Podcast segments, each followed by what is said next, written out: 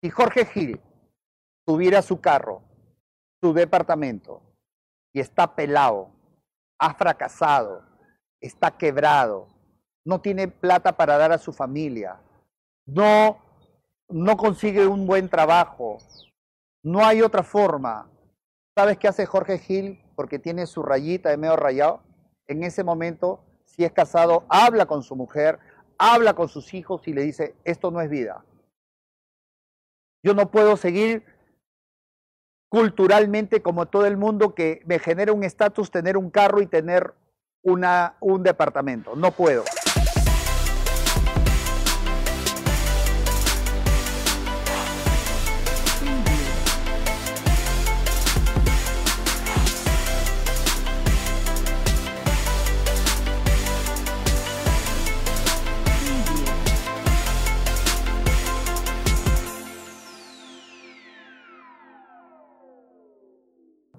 Nuevamente en otra transmisión en vivo para poder dar más pepitas de oro al conocimiento, porque sé que todos los que me siguen quieren aprender cada día más sobre bienes raíces. Hoy viernes queremos dar la oportunidad a miles de personas que nos escuchan de diferentes partes del mundo y que probablemente tengas una pregunta que yo no te he respondido, una pregunta que consideras que por la cantidad de seguidores no te vaya a responder. Hemos querido esta vez titular, pregúntame lo que desees, pregúntame lo que tú quieras. El propósito es que frente a las inquietudes que tú puedas tener, en directo, en vivo, nos puedas hacer la pregunta que corresponda. Mientras ustedes van elaborando sus preguntas y nos comunican, ¿cuál es mi profesión? ¿Quién pregunta? Rómulo. Rómulo pregunta, ¿cuál es mi profesión? Mi profesión básicamente es ser inversionista. Soy inversionista y soy abogado. Abogado desde hace ya muchos años. Venimos ejerciendo la abogacía aplicada a los negocios. Aplicado a los negocios. Y combinado con la negociación, siempre he dicho que mi mayor producto, lo que más me ha generado dinero dentro de los juicios, no son los juicios en sí, sino poder negociar con la otra parte, sentarlo y decirle, oye, ¿qué nos conviene a los dos? ¿Por qué tú no cedes una parte de tus pretensiones y yo cedo otra parte de mis pretensiones? Y encontramos un punto donde ambas partes podamos ver satisfecho, no todo, sino gran parte de nuestras expectativas. Eso para mí, la negociación, un día hablaré sobre eso, es lo más importante en un juicio, en países como los nuestros, me refiero a los países latinoamericanos, donde tenemos un poder judicial corrupto y un poder judicial lento, sobre todo lento el sistema, y eso jamás, siempre digo, te va a generar riqueza. Hay otra pregunta, yo saludo a todos los que se están conectando, saludo a todos los latinoamericanos que están en Europa, a los que están en España, Argentina. Muchos de esos países me dicen, ¿cuándo vienes para aquí? ¿Cuándo vienes a Bolivia? ¿Cuándo vienes a Guatemala? ¿Cuándo vienes a cada país? Ya habrá su momento donde vamos a estar ahí compartiendo, porque todo lo que hablamos, todo lo que decimos en nuestros entrenamientos, se aplica en cualquier país. Sí.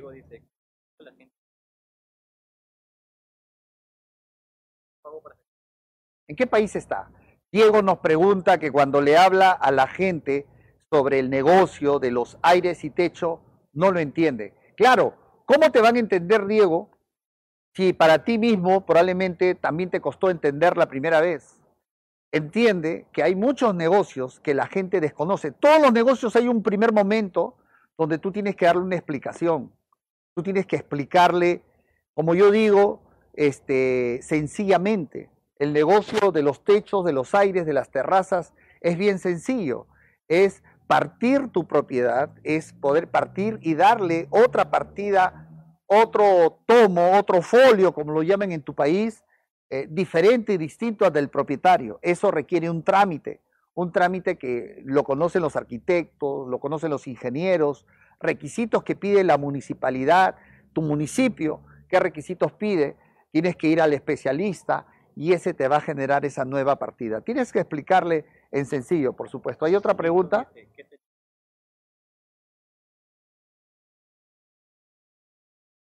Diego.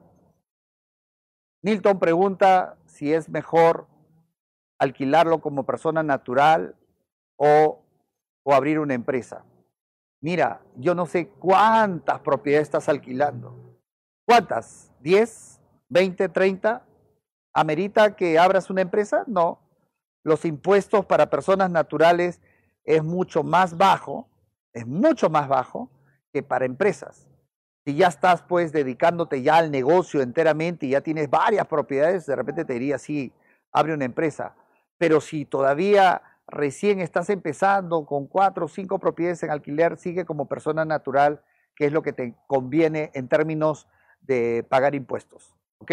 ¿Otra pregunta? No, no está bien. ¿Otra pregunta? ¿Qué calidad?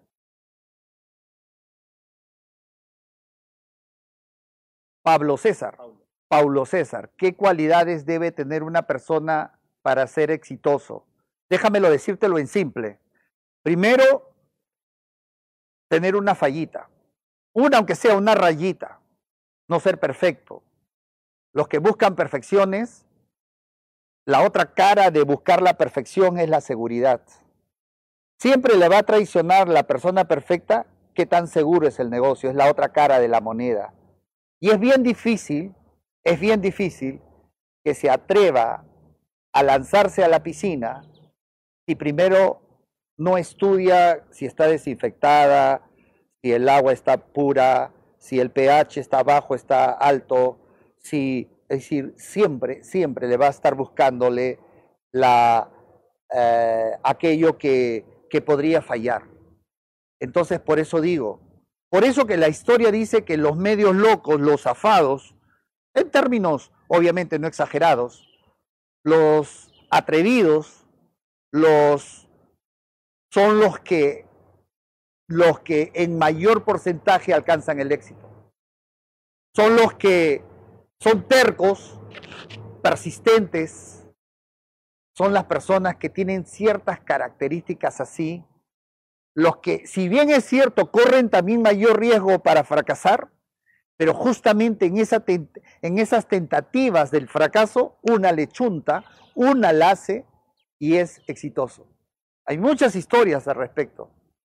Los que buscan perfección, los que siempre quieren una respuesta en un porqué, difícilmente se van a atrever porque en la primera y en la segunda que fallan, dirán, ah, tenía razón, nunca más lo vuelvo a hacer. Ah, ¿verdad? ¿Ves? Yo decía que iba a ir a ser así.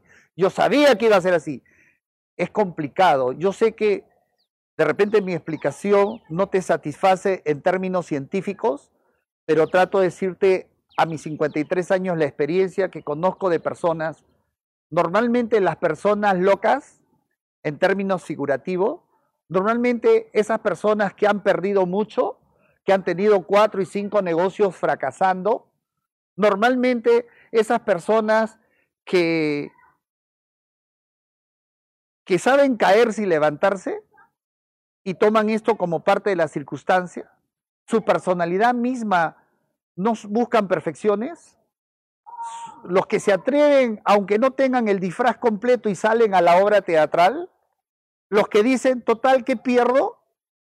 Esos que tienen ese tipo de frase, esas son las personas que tienen ese potencial para llegar al éxito. ¿Sabes por qué? Porque el éxito se construye. El éxito se construye con acertijos y con caídas. Yo siempre cuento en los entrenamientos y en las conferencias.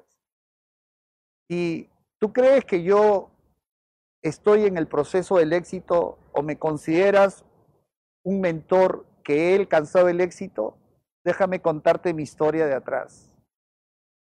¿Sabes? He tenido caídas,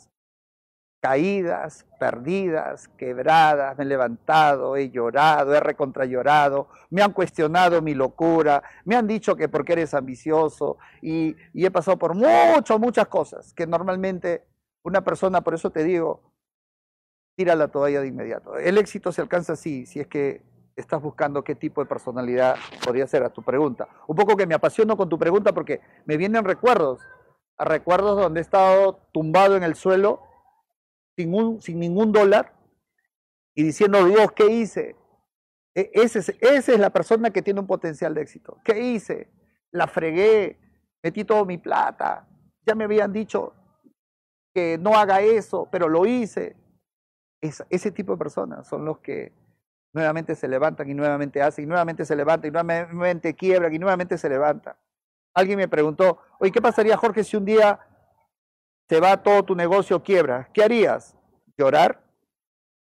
¿Deprimirme? Y levantarme de nuevo. Y volver a hacer lo que sé hacer. Eso haría. Y eso hacen los locos, pues, los medios locos, los falladitos, que nuevamente persisten, son tercos. Eso es lo que quería responderte. ¿A otras preguntas? Okay.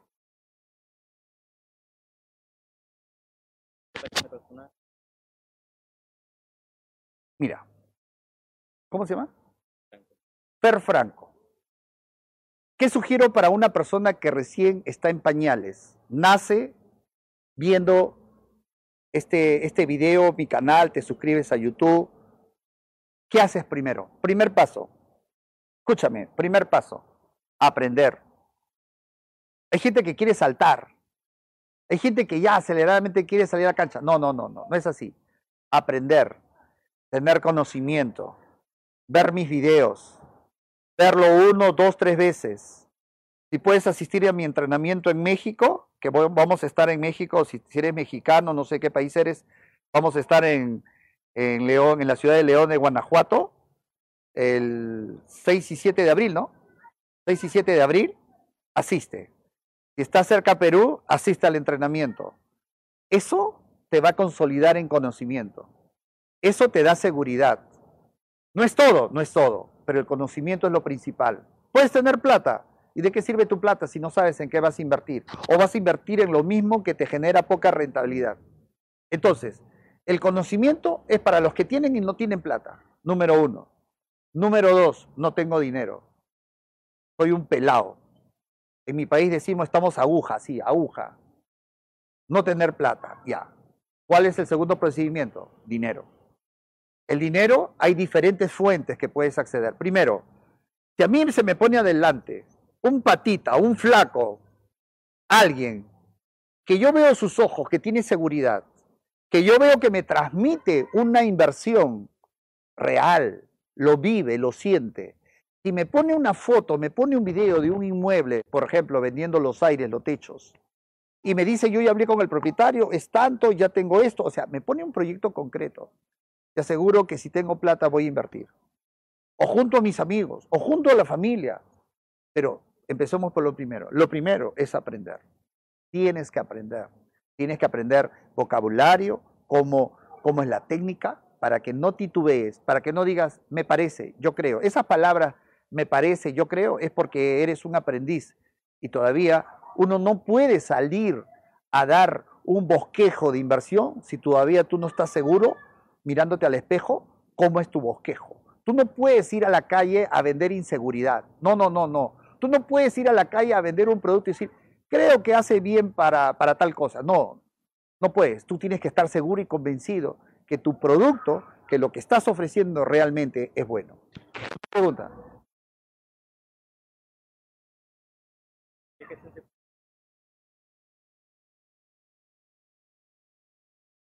¿Quién pregunta eso? ¿Cecilia? Cecilia Alarcón pregunta ¿qué gestión se puede hacer en el municipio sobre propiedades abandonadas? Bien, para todos. Las propiedades abandonadas son las propiedades que tú pasas por la calle y que ha pasado años y siempre están ahí abandonadas, nadie vive, está el gras seco si es que tiene jardín, si se llama jardín, la gente bota basura, eso es una propiedad abandonada. Lo primero, el municipio lo que te ayuda es averiguarte el nombre, no te va a ayudar en otra cosa. Es lo más barato porque es gratis. Hay municipios que no dan esa información porque es personal, no es público. Por tanto, a veces tienes que buscar algún amigo, alguien que trabaje dentro o alguien que trabaje afuera que te pueda ayudar en esta gestión. ¿En qué? ¿Cuál es el propósito? Como el municipio tiene registrada esta propiedad, tienes que llevar la dirección. Entonces, ellos te pueden dar de su sistema el nombre de la última persona que fue registrada. Ese es el primer paso que te va a servir solamente ¿para qué? Para averiguarte si está muerto, si está vivo, si ha dejado herencia, no ha dejado herencia. Bueno, y eso ya es todo un procedimiento. ¿Ok? Otra pregunta.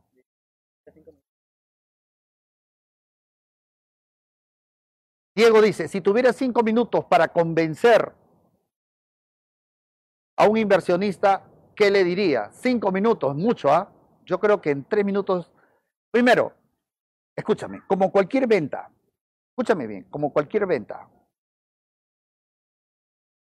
tu primer minuto, y esto va para todos, o le genera curiosidad, o le abres la mente para que te haga caso, o simplemente perdiste. Tienes 30 segundos, los primeros 30 segundos, para que le despiertes la curiosidad. Entonces, ¿yo qué le diría? Le diría, Juan, ¿alguna vez has ganado tú aproximadamente un 20% para arriba en una inversión? Tú sabes que tu dinero, en vez de estar en el banco, yo sé que tú tienes dinero, en vez que lo guardes en el banco que te paga 3.5%, hay una probabilidad comprobada, hay una inversión comprobada que puede generarte una rentabilidad mucho mayor y a veces mucho menos de un año. Y él te va a decir, ¿cuál es? Cuéntame. Y ahí es donde tú, primero le generas la necesidad, todos queremos ganar más. Y ahí tú le cuentas, yo sé cómo, yo ya aprendí, sé cómo. Y yo te puedo, tu dinero, mira, escúchame Juan, tu dinero va a estar seguro 100%, lo más importante. Segundo, tu dinero va a ganar un alto interés. Y tercero, tu dinero en poco tiempo vas a tener estos resultados. Un inversionista quiere escuchar 3 cosas. Seguridad, rentabilidad y en qué tiempo. Y después ya tú le comienzas a desarrollar. Pero siempre digo, no se trata de hablar generalidades. A mí me interesa que me digas, oye, mira mi celular, esta es la foto de esta inversión, de esta casa. Yo ya hablé con el propietario, que tú lleves una inversión concreta. Ya hablé con mi vecino, ya me dijo cuánto cuesta. El valor comercial lo compramos en 25.000 y el valor comercial es 50.000. Vamos a ganar 100%, un poco menos, por los gastos que hay que realizar y pago de impuestos. Pero eso es lo que quiere un inversionista. No quiere algo gaseoso, no quiere algo teórico. Ten en cuenta que siempre el inversionista va a estar a la defensiva porque le estás hablando de su plata. Y es delicado hablar de dinero. Ok, otra pregunta.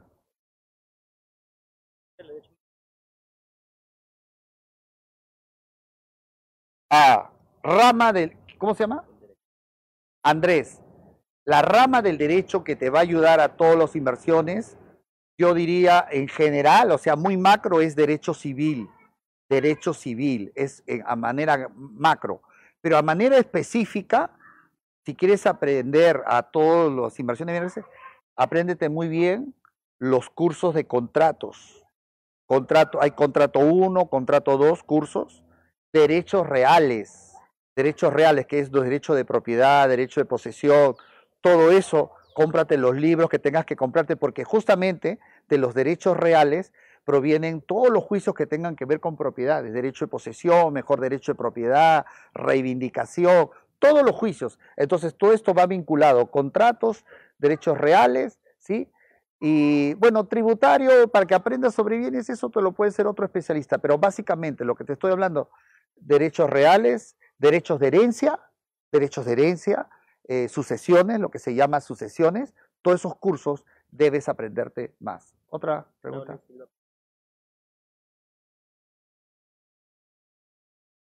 ¿Cuál fue mi mayor fracaso que me llevó al éxito? Parece contradictorio, ¿no? ¿Cómo se llama? Braulio. Braulio.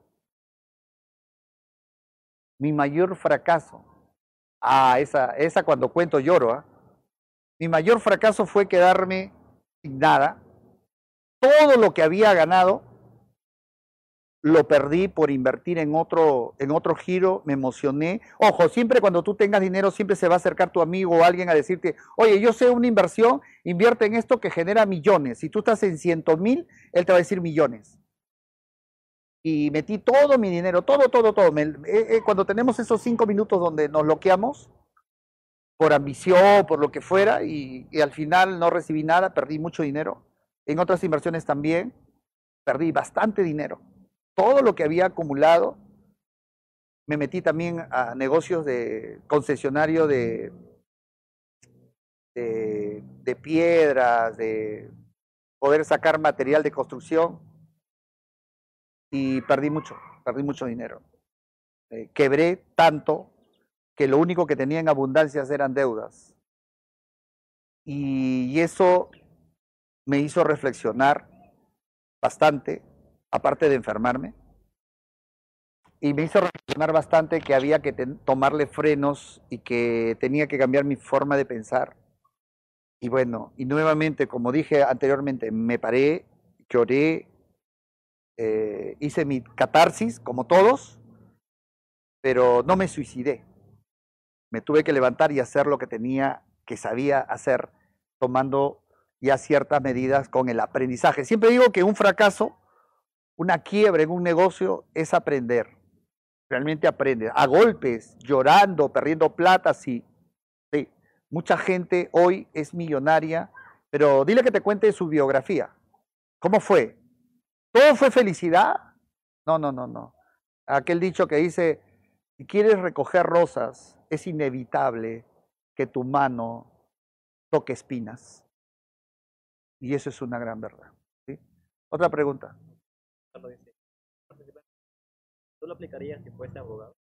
No. ¿Cómo se llama? Juan Carlos. Perdón.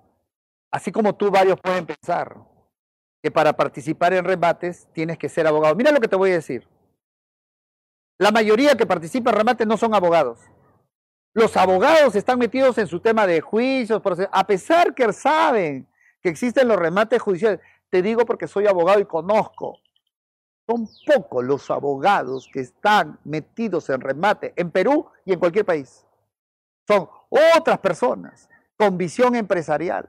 Los abogados siguen siendo la gran mayoría. Abogados del banco que ven el procedimiento del remate. Abogados de la empresa que ven el procedimiento del remate, pero ellos que invierten con su plata, no.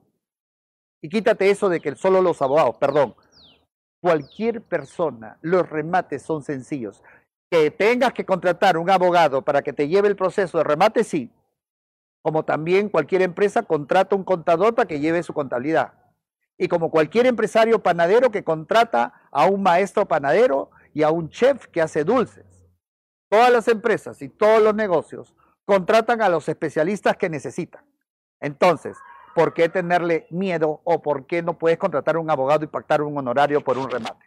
Así que, negar el remate, anda a participar. Otro.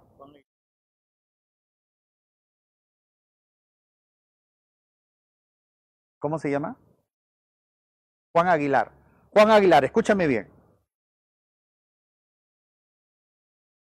Si Jorge Gil tuviera su carro y tuviera su departamento y está pelado, ha fracasado, está quebrado, no tiene plata para dar a su familia, no consigue un buen trabajo, no hay otra forma. ¿Sabes qué hace Jorge Gil? Porque tiene su rayita de medio rayado. En ese momento, si es casado, habla con su mujer, habla con sus hijos y le dice, esto no es vida. Yo no puedo seguir culturalmente como todo el mundo que me genera un estatus tener un carro y tener un departamento. No puedo. Tenemos que salir de esto. O están conmigo o no están conmigo. Vamos a retroceder como familia 2 escalones, 3 escalones para atrás, para que después de 3 o 4 años demos 10 escalones adelante. Yo no quiero vivir con ustedes así como familia. No puedo. Tengo que ser responsable. Vendamos el departamento. Vendamos el vehículo. Tengamos capital y comencemos a invertir en lo que dice Jorge Gil. Sí, yo haría eso. Tenlo por seguro, no lo dudo. ¿Dónde nos vamos a vivir? Si la casa de tu mamá es grande y se lleva bien con tu señora y te permite un departamento arriba, bienvenido, la familia está para apoyarnos. Y si no, habrá que vivir alquilado, pues, 2 años, 3 años. Te aseguro que te vas a poder comprar un departamento igual o mejor y darle tranquilidad a tu familia. Por eso yo hago esos videos como el que dice, vende tu casa si no tienes dónde, si no tienes capital y estás pelado, no tienes plata. Por ahí escriben, sí, pero ¿para qué vender? Mejor hay que hipotecarlo. Perdón, no todos tienen la misma realidad. Hipoteca aquel que tiene un trabajo y califica para el banco pagar las cuotas del préstamo que se hace, en ese caso sí. Pero si no tienes trabajo, cachueleas, o sea, trabajos esporádicos, el banco crees que porque tienes tu casa que compraste en una oportunidad, te va a dar crédito, te va a dar dinero, no te da. Porque siempre digo, el banco no es inmobiliaria, al banco no le interesa tu casa, al banco le interesa que le pagues su capital y los intereses, porque ese es el negocio del banco. Y por eso hay gente que no entiende, cuando digo, vende tu casa, me refiero cuando no puedes, pues, tener otra opción, o en todo caso podría también ser otra opción el anticresis, ¿no? Bueno, ese es otro tema, o un día voy a hablar de eso. Y otra pregunta. ¿Cuál fue el punto clave que le... ¿Quién me pregunta eso? Juan Carlos. Él ha preguntado antes también, ¿no? Sí. Juan Carlos, ¿qué me llevó a compartir lo que yo sé? ¿Por qué lo hago? ¿Sabes? A veces tenemos una corazonada o un sentir de que en la vida hemos venido a cumplir una misión, un propósito. Yo no concibo pasar por la vida así y ser uno más del montón. Y que el último día que mencionen mi nombre en mi lápida cuando me muera y haya el discurso, ahí acabe Jorge Gil. Y chao. Algo tengo que dejarle a la humanidad. Algo tengo que dejarle. Y yo siempre digo en mis conferencias, un propósito que lo tengo acá, un propósito que tengo acá es cambiar vidas financieramente. Y para eso no tengo que ser egoísta, para eso tengo que transmitir mi experiencia de 16 años. Mi propósito es inspirar vidas, es inspirarte a ti, es inspirarte a María, es inspirar a Josefina, tú que estás en Puerto Rico, en Argentina, en Chile, en mi país, en Europa. Es inspirar vidas. Y cada vez que me escriben, dicen, Jorge, gracias a ti, bendiciones para ti. Eso para mí son puntos. Puntos de saber que retorna en el agradecimiento de gente que esperaba un video, que espera un curso online, que espera algo de mí para que ellos puedan tener nuevos conocimientos y lo apliquen en su país y en su ciudad que está. Eso me impulsa.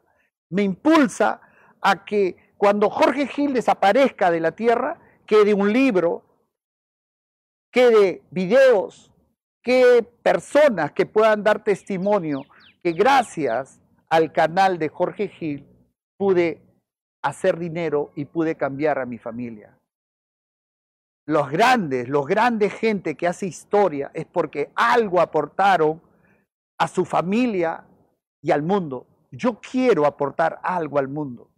Quiero hacer algo distinto y diferente y por eso hago estos videos de valor para que ustedes, basta con que me vean y digan gracias Jorge, suficiente, me doy por pagado porque sé que hay una persona en determinado país que lo estoy inspirando. De repente estás en un estado depresivo porque perdiste en un negocio, porque quebraste, porque te engañaron, porque te estafaron. Yo no sé cuál es tu situación y si en algo este mensaje, estas frases, esta persona llega a tu mente y a tu corazón y te cambia y te transforma la vida y te genera una sonrisa, me doy por bien pagado y por cumplir el propósito que busco a través de mi canal. ¿Ok? Creo que ha sido respondida tu pregunta. Otra.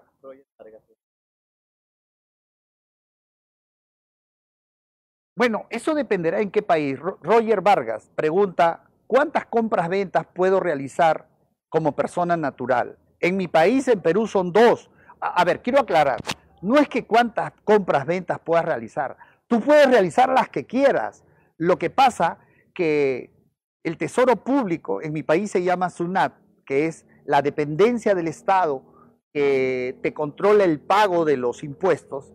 Te dice, tú como persona natural en 2 años puedes vender 2 propiedades. 2. ¿Por qué? Porque tu renta va a ser solo 5%. Por tanto, te pongo un ejemplo. Compras un departamento en $50,000, lo vendes en $100,000. Esa utilidad de $50,000 le vas a aplicar 5% de renta, que vendría a ser $2,500 para pagarle al Estado. Y puedes hacer en ese año 2019 2 ventas. ¿Puedes hacer una tercera? Sí, sí puedes hacerla. Pero el Estado presume que tú ya te dedicas al negocio de los bienes raíces. Y por tanto te aplica la renta como le aplica a una empresa. 30%. Si ganaste 50, 5 por 3 sería $15,000. Y obviamente nadie quiere pagar $15,000. Por eso que las personas que se dedican ya a esto y saben que van a tener más de 2 ventas el año, les recomiendo y les digo, abre tu empresa. Otra forma de tener mayor ventas al año es que si estás casado, por ejemplo, hagas una separación de bienes con tu esposa. Una separación de bienes, es decir, que cada quien tenga sus bienes propios, porque en el Perú uno se casa y la ley asume que están en régimen de sociedad conyugal. En diferentes países es así, salvo en algunos otros donde es distinto. Entonces, para esto tiene que haber voluntad de los dos para que hagan una minuta de separación de bienes. Con lo cual, cada quien tiene los bienes, siguen casados, pero cada uno podría hacer 2 ventas y 2 ventas, por tanto 4. Son esposos y podrían generar 4 ventas por año. Creo que ya les di la fórmula que podrían hacer con sus esposas, pero tengan cuidado, tienen que saberle decir muy bonito porque no lo vaya a malinterpretar de que le digas, ¿sabes qué, Claudia? Hoy hemos decidido, vamos a la notaría, vamos a hacer una separación de bienes y vaya por otro lado de que puedas tener otra pareja. Ten cuidado con eso. Otra pregunta. Los remates.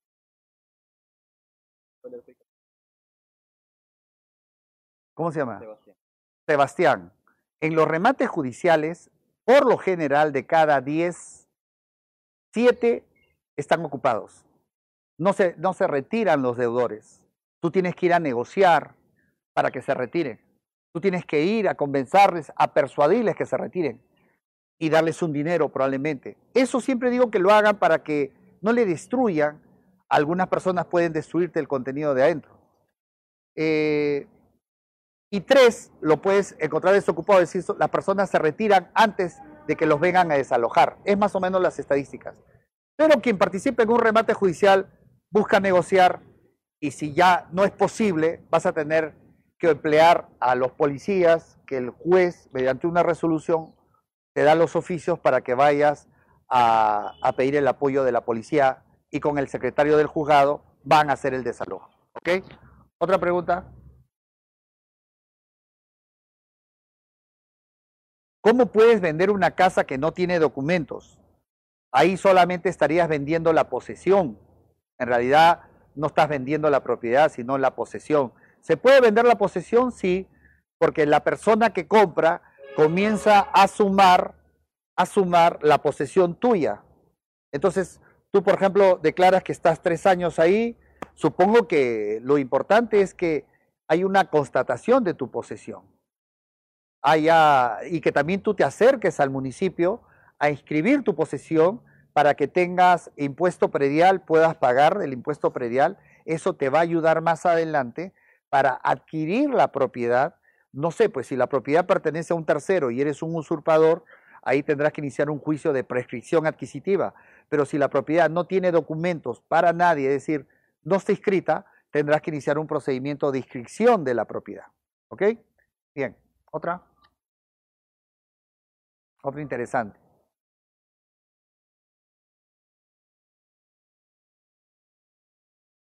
No, ¿cómo se llama?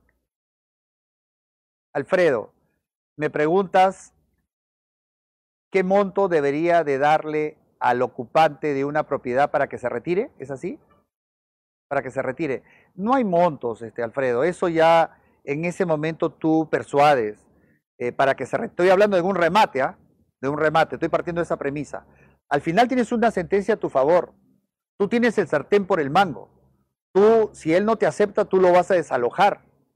Por tanto, puedes ofrecerle $1,000, $1,500, $2,000 de repente, si vale la pena, es una casa grande, porque ten en cuenta que te van a destruir la casa, podría potencialmente, dependiendo en qué lugar, o van a retirar cosas si es que tú no llegas a un acuerdo. Pero es parte del riesgo, uno ya lo sabe, a los que nos dedicamos a los remates, ¿sí? ¿Otra pregunta?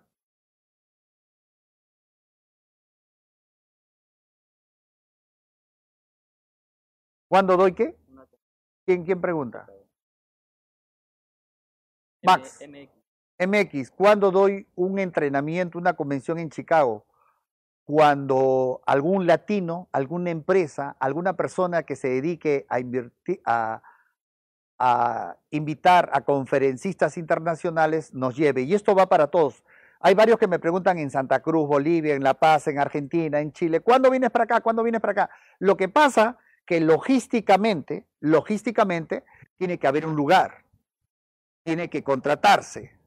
Tiene que promocionarse, tiene que, en fin, entonces normalmente hoy lo estamos haciendo a través de alguien que viva en ese lugar, a través de una empresa o personas.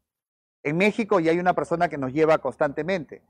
Pero vamos a evaluar si desde la logística lo podemos manejar acá con nuestro personal. Vamos a ver eso, porque mira, les soy bien sincero, a mí me encantaría, así de corazón te los digo, poder entrenar 2 días, desde las 8 de la mañana hasta las 8 de la noche, 2 días, hablándoles todo mi secreto y todo mi know-how, de todo lo que aprendí en 16 años, cómo invertir. Me encantaría responder las preguntas a toda la gente que va al entrenamiento, en cada país. Ese es un propósito, y estoy seguro que se va a lograr. En cada país y en cada ciudad, donde haya almas, donde haya personas con ganas de escuchar lo que transmitimos. Sí, otra pregunta. ¿Qué tipo de cláusula? Un contrato. ¿Quién pregunta?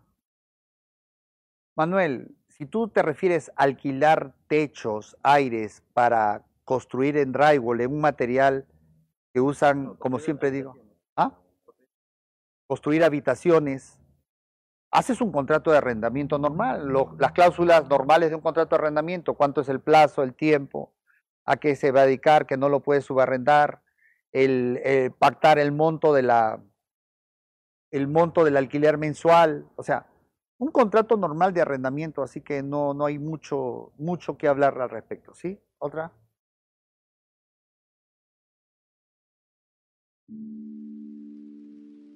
Sí. Bien, vamos a estar dando por terminado este viernes y espero que alguna de estas preguntas te haya hecho reflexionar sobre la importancia del conocimiento. Si tú no tienes nuevos conocimientos, ¿cómo puedes tener nuevas experiencias para generar riqueza? Si tú no aprendes nuevas técnicas, aprender desde la A a la Z, ¿cómo puedes tú ponerlo en práctica? Qué importante es aprender nuevas cosas que hayan tenido resultado y que de verdad te va a generar riqueza. Así que a todos los que de repente recién me siguen, ¿qué les recomiendo? Vean los videos en YouTube, suscríbete. Vean video por video 2 veces para que se te quede en la mente lo que hablamos. Y después salgas a la calle a mirar que efectivamente hay ese mercado del que yo te hablo. Bien, damos por terminado. Bendiciones a todos los que están viendo en este momento. Van a ver el video. Hasta otra oportunidad y otra transmisión que tengamos con ustedes. Chao, nos vemos.